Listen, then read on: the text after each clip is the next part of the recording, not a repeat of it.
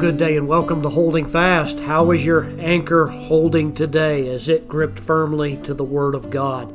Welcome to the podcast today. How is your morning going? How is your day going? I don't know when you listen to this. People tell me frequently they just listen at different times during the day. Sometimes they'll listen to a whole week at one time.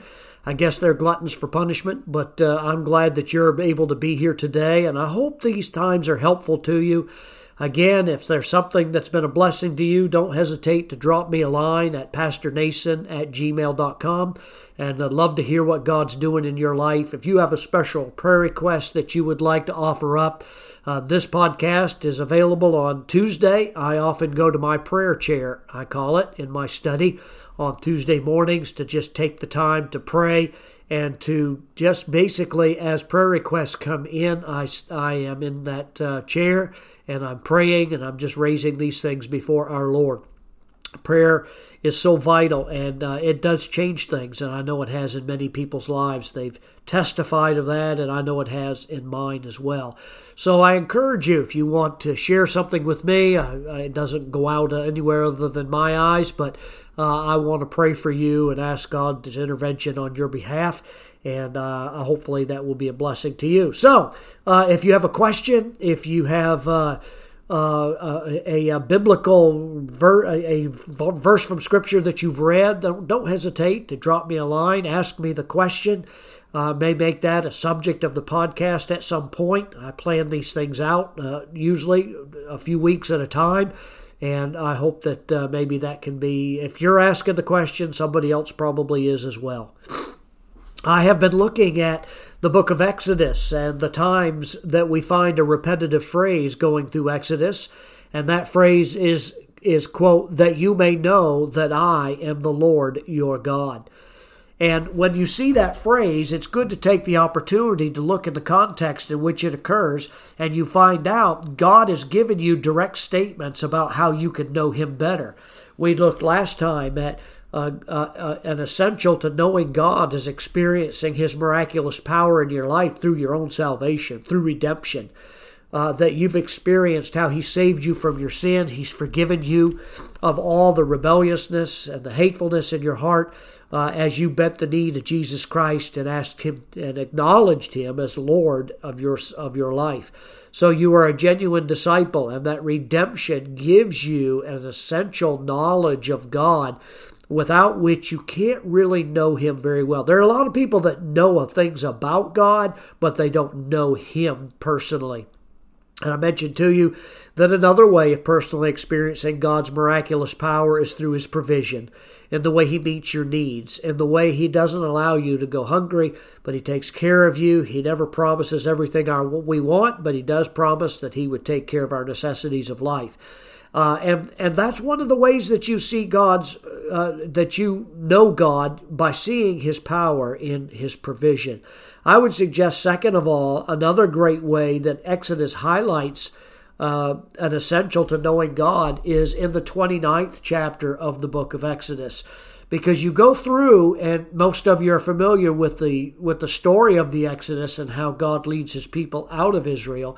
And when he does so, you'll remember that they go rather through some rather rough patches. They're going through the the uh, Red Sea. They're going out into the wilderness. They're wandering around. Uh, they are trying to get their bearings as far as this newfound people of God, this new covenant that God has made with them. You come to Exodus chapter 20, and Moses is getting the the Ten Commandments from God Himself, and then all of the rest of the Pentateuch, the five books of Moses, uh, God reveals to Moses, and they make this covenant with God. Uh, we understand that that in that passage of Scripture in chapter 29 uh, and verse 46 is where you find this phrase repeated again, and it's actually the last verse of Exodus 29. The Bible says, I'm going to back up just a little bit in verse 44. It says, I will sanctify the tabernacle of the congregation and the altar. I will sanctify also both Aaron and his sons to minister to me in the priest's office. So what's happening is here in these, this passage is that God has established the sacrificial system for the children of Israel to come into the presence of God, that you can't just approach Him any old way, you can't run into His presence. Uh, in a flippant kind of uh, uh, mentality, but that there is a prescribed process for coming into God's presence that is very, uh, very restrictive. God is concerned that we understand His holiness and how how just and pure and right he really is. And for sinful beings to rush into his presence is just an incredible insult to the character of God himself. And so God is saying here in Exodus 29, I'm going to set apart this tabernacle that the people of God may be able to come and approach me. But the altar will be set apart for Aaron and his sons to minister in the priest's office. Uh, and the people, he says in verse 45, I will dwell among the children of Israel and will be their God. And then in verse 46, listen to this. And they shall know that I am the Lord their God, that brought them forth out of the land of Egypt, that I may dwell among them. I am the Lord their God. So, what this is saying is that you, an essential to really knowing God is to experience His divine presence. After all, that's what the tabernacle was all about. It was the presence of God among His people. And God said there's a way that you'd go about that. And, but when you experience my presence with you, you will know who I am. And boy, if you've read the scripture, you can really sympathize with this. Uh, the, the, the, the the lightning and the smoke and the, the shaking of the earth and all the things that are there. Uh, the, the tabernacle itself with the, the law of God being uh, there in the Holy of Holies. And God is saying that my divine presence will be with you because I'm going to make a way for you to live with me and me with you. You know, really, as we extend that into the New Testament, that's also a foreshadowing of the Holy Spirit Himself. That in the, Old, in the New Testament, when our Lord said in John 14, 15, and 16, chapters 15 and 16 in particular, he said that uh, he would leave us another comforter, one who would be with us at all times. As a believer today, you have that precious promise of experiencing the divine help of the presence of God in the person of the Holy Spirit. Can you testify to that? Could I get a witness to that today? How many of you have had opportunities to witness or opportunities to tell others about Christ? Maybe you didn't even know what to say. You were just at a loss for words.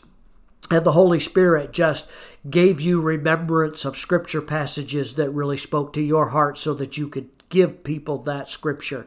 How many of you experienced times where you were afraid to make uh, a right choice and to avoid temptation and to live in the power of the, you know, that's the Holy Spirit. That's the presence of God in your life that strengthens you to do what does not come naturally to you.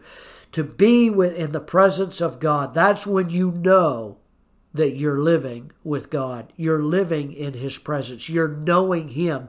You're growing in the. And isn't in the Old Testament that was the purpose of the tabernacle to help the people to understand how vital uh, living in God's presence. It, sometimes I'll say from the pulpit in my church, live like Jesus is real, and He is.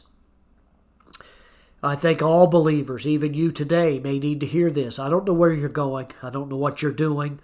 I don't know what your obligations are today. But can I just remind you through this podcast that Jesus is not a luxury, He is a necessity. He's not something, you know, we don't choose God. We don't choose Christ because it looks like a good religion. We understand that in Acts chapter 4, verse 12, the Bible says, There is none other name under heaven given among men whereby we must be saved. We understand that Jesus is not optional, He is essential.